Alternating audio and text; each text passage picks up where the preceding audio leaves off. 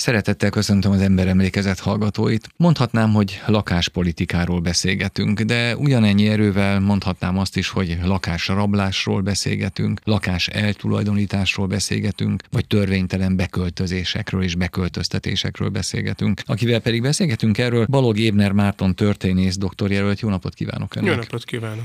Ja, az időszakot rögtön megjelölhetjük, az 1945 utáni időszakról van szó.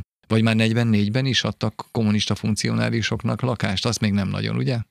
45 előtt már elkezdődő folyamatról beszélünk. Nem a kommunisták elsősorban, akik itt számításba jönnek, bár azt tegyük hozzá, hogy a kommunista szovjet megszállás nem 45-ben, hanem 44-ben elkezdődik, tehát ennek a folyamatoknak vannak gyökerei már 44-ben, nyilván Kelet-Magyarországon, de azok a folyamatok, amelyeket 45 után látunk, a lakásokba való beköltözések, a korábbi lakosoknak a meggyilkolása, deportálása, elűzése, azok megjelennek már 45 előtt, korábbi főleg zsidó tulajdonosok lakásairól beszélünk, beszélünk. A folyamat azért fontos, hogy nem 45-ben kezdődik, mert van folytonosság az adott személyek, az adott lakások között, Tudunk több olyan példát is, amikor egy zsidó tulajdonos lakását először a származása miatt veszik el nyilasok, a nyilasok farvizén nyerészkedők, de olyanról is tudunk, amikor vissza nem térő Auschwitzból, deportálásból, munkaszolgálatból, vagy csak nyugatra menekült és onnan vissza nem térő zsidók lakásait a kommunista államvédelem, a kommunista párt emberei igénybe veszik, kiigénylik, beköltöznek. Tehát a folyamat és a társadalmi szövetnek a szétzilálása, a polgári értékrendek, a polgári jogalkalmazás, jogértelmezésen alapuló társadalom szétverése 45 előtt megkezdődött. 1944. március 19-e a határkő, amit emlegetnünk kell, tehát amikor Magyarországot megszállják a németek, vagy már előtte is történtek hasonló dolgok? Sok határkő van. A legelső határkő az az első világháború alatt már megtörténik. Nem gondolná az ember sem a Ferenc Józsefi joviális világról, sem arról a monarchiáról, amelyeket én liberális világnak gondolna az ember, de a lakásinség miatt az első világháború alatt már bevezetnek egy olyan rendszert, amikor a lakást bérbeadó embereknek a lakásait egy lakáskiadási rendszerben kötött módon teszik kiadhatóvá, megszabják azt, hogy mely lakást milyen áron milyen szabott áron lehet kiadni. És aztán, hogyha már ilyen gyökereket nézünk az első világháború alatt, akkor érkezik ugye a tanácsköztársaság is egy bizonyos ponton. Pontosan. Az meg előjátéka ennek, ami aztán történik 1945 után. Így van, a társadalmi folyamatok nagyon képlékenyek, nagyon nehezen foghatóak meg, de azért megfoghatóak. Erodálásról beszélünk, a társadalmi szövet erodálásáról. Vannak olyan pontok, amikor gazdaságilag, vannak, amikor jogilag egy rendszert elkezdenek erodálni, és ebbe a koporsóba, ha mondhatjuk már végeredmény tekintetében mégiscsak sikerült szétverni a polgári magántulajdonon alapuló rendszert, többszöget is bevennek ebbe a koporsóba. A zsidó törvények már a 30-as évektől ezt előhozzák, de amikor 1944. március 19-e után jön a német megszállás, és az a fajta a korábbi viszonyokhoz nem fogható változások, azok egy olyan útra viszik hazánkat és a lakáspolitikát, ami 45-ben más előjellel, de bizonyos tekintetben mégiscsak hasonló módon folytatódik tovább. Tehát itt háború van közben, hogy a lakásokat éppen hogy használják, ki lakik benne, az emberek az óvóhelyen vannak, és így tovább. Mindenképpen nagyon nehéz időszak a 44-es, és talán a magyar történelem egyik legsötétebb éve. Nagyon fontos kihangsúlyozni, ha 45 utáni kommunista világról beszélünk, hogy elmaradt a számonkérés, elmaradt az, hogy a kifosztottak, kisemmizetteknek jóvátételt adjanak, és ebben nagyon nagy felelőssége van a kommunista pártnak, ugyanis ők már ebben is lehetőséget láttak. Annak a lehetőségét, hogy egy olyan új rendszert hozzanak létre, az alapokat ők osztják ki. Az a lakásállomány, amit a zsidó törvények, a háborús nélkülözés, a bombázások, az üldöztetés tüntetések miatt már a háború alatt elvettek a tulajdonosától, abba a lyukas zsákba, amiben a lakások ezreit öntötték bele, az első adagját jelentették. Az első olyan nagyobb mennyiségű lakást, amelyet a háború után már nem kellett visszaadni. Ez volt akkor az első olyan csoport, tehát a zsidó tulajdonú lakások. Mindenképpen. Ugye azt mondhatjuk, hogy a nyilasok vagy a németek azért vették el, mert zsidóké volt, utána pedig azért vették el, mert nagy tőkéseké volt, vagy gazdagabb embereké volt, vagy középosztálybelieké volt. A helyzet tulajdonképpen kétféle módon ragadható meg, már kommunisták tekintetében. Egyrészt ők kerestek ideológiai fogózkodókat, hogy miért veszik el a lakásokat. Erre volt egyébként indoklás is az államosítási törvényben, jóval később egyébként, de az meglehetősen képlékeny. Bocsánat, tehát először a gyakorlat, utána a törvény? Igen. Értem. Az államosítási törvény 1950 kimondja, hogy minden népnyúzó, fasiszta, elnyomó rendszerrel kollaboráló embernek a lakását el lehet venni nem úgy járnak el, mint a Nürnbergi fai törvényeknél a nácik, hogy világosan, paragrafus szinten leírják azt a kört, hogy kinek kell félnie. Ki a zsidó, erre is voltak kibújók, és vannak ezek az anekdóták, hogy azt én mondom meg, ugye Göringnek szokták ezt tulajdonítani, valaki Dönicnek, de azért alapvetően a nácik kifejezetten pontosan meghatározták az üldözöttek körét.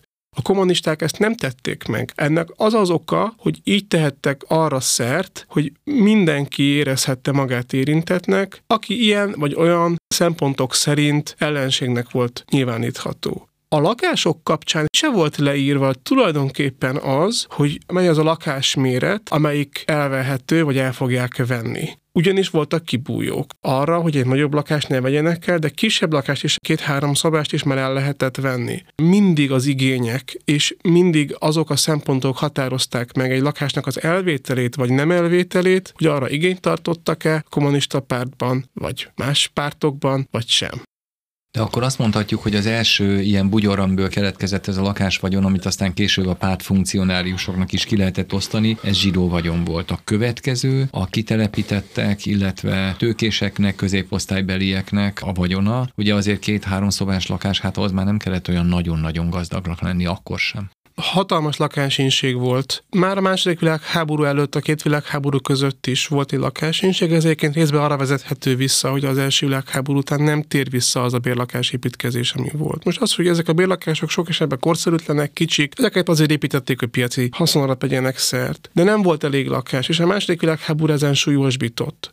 Nyilván a 3 millió kódus országa, amivel mindenki találkozott, aki olvasott már történelem tankönyvet, ez nem volt igaz. Hát a kommunisták azért terjesztették, hogy a feketébé lássák a horti rendszert, mint amennyire az az volt. De voltak problémák. Ezen a második világháború, a bombázások, a menekültek Erdélyből, Dévidékről, stb. sokat rontott. Tehát egy olyan problémáról kell beszélnünk, ami akut volt. És ez az akut probléma ezért minden lakást bevont ebbe a körbe, akik visszajöttek, de nem időben jöttek vissza, akik nem jöttek vissza nyugatról. Nyilván a kitelepítettek, de felmerült egy olyan szempont is, hogy azokat az embereket is telepítsék ki Budapestről, akiknek a budapesti vagy nagyvárosi lakása, nem csak Budapest megyei városok tekintetében ezt ugyanúgy látjuk, nem szükséges, hogy ott lakjanak. Tehát felmerült a nyugdíjasok kitelepítése. Ez nem valósult meg, de az a helyzet, amit ez érzékeltet, hogy itt nagyon komoly lakásinség volt, az jól látszik ezen az elképzelésen. Tehát a kitelepítés az a politikai, gazdasági ellenfelekkel való leszámolás, lakásnak volt egy lehetősége, másrészt meg egyébként egy olyan lakásinségnek az enyhítése, aminek egy ilyen rendkívül embertelen módját választották.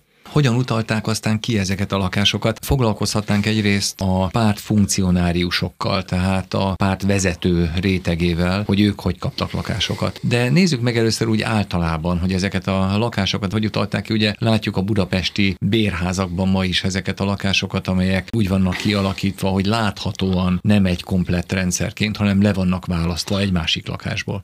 És ez a mai napig még sok helyen megfigyelhető. Szoktam nézni lakáshirdetéseket, ez egy szakmai ártalom. Látszik, hogy fura alakja van a szabáknak, olyan egyoldalásnak tűnik. Ez azért van, még a mai napig ez látszik. A második világháború alatt már megjelent, sőt a két világháború között egy olyan elv, amit aztán a kommunisták továbbíttek, ez a indokolt lakás szükséglet nem abból indultak ki kommunisták, illetve bármilyen olyan etatista rendszer, hogy itt valakinek van egy magántulajdona, azzal meg azt csinál, amit akar, vagy van egy piaci folyamat a lakáskiadásra gondolva, úgy adja ki a tulajdonosa, ahogy ezt a szempontjai megkívánják, hanem abból indul ki, hogy milyen lakás igény és milyen lakás szükséglet van, és ezek közül melyik az, amik indokolható. Ilyenek például a háztartásoknak a, hogy hány főből áll, mennyi a gyerek, milyen hivatást végez a családfenntartó, szó egy ügyvédnek például, egy orvosnak például, egy mérnöknek külön dolgozószoba járt, és a lakáshivatalok intézték ennek az elbírálását. Milyen lakások vannak, és milyen lakásokra van szükség. Ennek a rendszernek az ördögi mi volt az, tulajdonképpen már megjelent 45 előtt is, de 45 után ezt sikerült csúcsra járatni, az az, hogy a lakáshivattal nem tartotta nyilván a budapesti vagy városi lakásokat. Nem volt egy kataszter arra, hogy van 8000 lakás, ebből hány kétszobás, hány háromszobás, hanem annak a személynek, akinek nem volt megoldva a lakhatása, vagy kicsi volt, vagy egyáltalán nem volt szükség lakásban élt, stb. kellett felderítenie. Az igénylőket sok esetben a nincsteleneket tették érdekelté abban, hogy ők derítsék fel, ez persze egy ilyen műszó, neki kellett megtalálni, hogy na, vajon kinek a lakásába lehet beköltözni. És ez a rendszer gyakorlatilag az állampolgárokat bevonta ebbe a játszmába, amely így az embert embernek a farkasává tette. Csak amikor az embernek van három gyereke és egy 20 négyzetméteres penészes lakásban lakik, akkor ebbe az utcába bemegy, mert nincs szociális lakásépítés, nincs megfelelő bérszínvonal, nem állnak rendelkezés azok a keretek, amelyek egy polgári társadalomban ezt valahogy megoldották volna. Mi a helyzet a pártfunkcionáriusokkal? Ezen a rendszeren belül ők hogy vannak? Ugye azt látjuk, hogy nagyon egy helyre koncentrálódnak Budapest hegyvidéki kerületeibe, vagy éppen a Rózsadombra, tehát ezen a környéken voltak a pártfunkcionáriusok főként. Hogy alakult ez ki? Orwellre, ha valaki emlékszik, hogy vannak az egyenlőbbek. Tehát mindenki egyenlő, de van, aki egyenlőbb. A pártfunkcionárisok elvileg ugyanabban a rendszerben érvényesültek, ugyanúgy lakáshivatalba kellett járniuk, stb., de azért mégsem. Alapvetően a párt munkások, különböző tanácselnökök, helyettesek, stb. egy bizonyos szint fölött már nem kellett ezt a sort végigjárniuk, és ők voltak azok, akik egyébként könnyebben koncentrálódtak, betöltött tisztségeik miatt is egy-egy vidékre. Félmondatban érdemes egyébként azokra is kitérni, akik nem voltak elég magas szinten. Ők a lakáshivatalon belül ezt elintézték, kaptak ajánlást egyébként a pártközpontból. Nagyon fontos a munkahelyi ajánlás. Ha valakinek a munkahelyi ajánlásán egy csillagos pecsét szerepet, az nyilván sokat segített. Na de hát azok az emberek, akik mondjuk egy párt szervezetnek voltak a főtitkárai, titkárai, nekik azért nem kellett a pecsétes papírra bevenni a párt ajánlással a lakáshivatalba, ők a státuszukhoz mérten választottak ingatlant. Ők választottak? Bizonyos szint fölött igen. Hogy ez pontosan hogy zajlott, azt nem lehet tudni. Vannak olyan beszámolók, akik úgy emlékeznek rá, hogy a háború után járták a rózsadombot, és az elhagyott villákat nézték, hogy melyikbe lehet beköltözni. Ugye ennek helyt tudunk-e vagy sem, ez tulajdonképpen a végeredmény szempontjából mindegy. Mert hogyha megnézzük azt, hogy hol laktak ezek az emberek valójában a háború után, 40-es, 50-es, sőt aztán később a 60-as, 70-es években is, azért mégiscsak azt látjuk, hogy a lehető legjobb körülmények között nem egyszer medencés házban, nagy kerttel, világban, társas világban.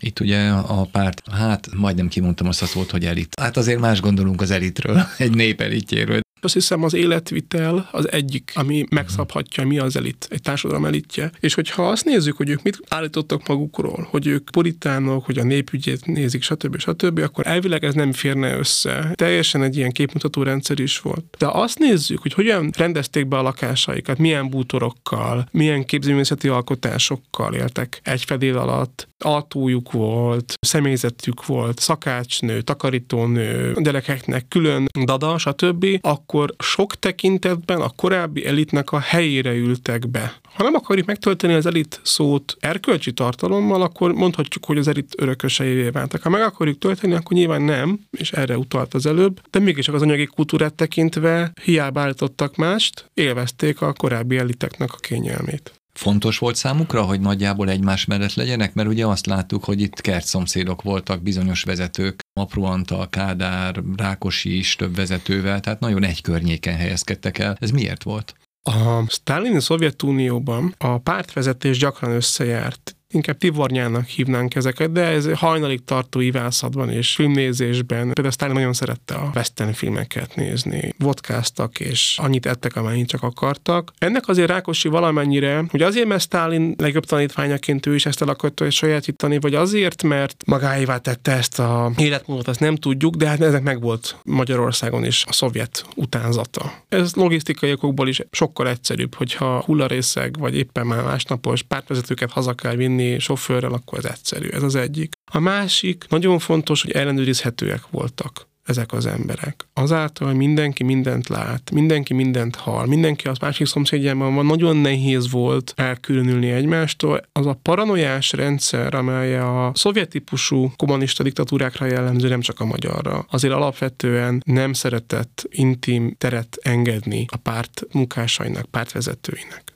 Ilyen szempontból különbözik egymástól a Rákosi rendszer és a Kádár rendszer. Most kifejezetten a mondjuk úgy, hogy lakáspolitika, de most a pártfunkcionáriusok lakáshoz juttatása tekintetében. Bizonyos tekintetben igen, bizonyos tekintetben nem, és azt is hozzá kell tenni, hogy azért a Kádár rendszert az több szakaszra lehet bontani. A Kádár rendszer igyekezett megkülönböztetni magát a Rákosi rendszertől. Ez nem azt jelenti, hogy Kádárnak ezek a krumplileveses, meg tyúkokkal együtt élünk, és életvitele, ez ne egy kirakat lett volna. Szerethette a krumplileves, de nem ezen van a hangsúly. Az, hogy ripőrónai festmények voltak a lakásában, és perzsaszönyegekkel élt együtt, és kifejezetten szerette 30-as, 40-es éveknek a bútorait. Annak a késő árdekós, modern, kifejezetten jó minőségű bútorok között élt. Azért ez elárulja azt, hogy Kádár akármennyire szerette ezt a képet. Nem egy munkás hős, nem egy munkás szent volt, mint amennyire ezt szerette volna magáról elhitetni, hanem mégiscsak egy felső középosztálybeli milliót sugárzó anyagi kultúra között élt és ez a lakásokon nem csak kívül, belül is megvolt. Medencéje neki is volt, arra is kell gondolnunk, hogy akár a biszkura, akár az apróra gondolunk, akár a cinegére megvoltak ezek a anyagi körülmények, de igyekeztek arra odafigyelni, hogy ez lehetőleg nagyon ne legyen szem előtt.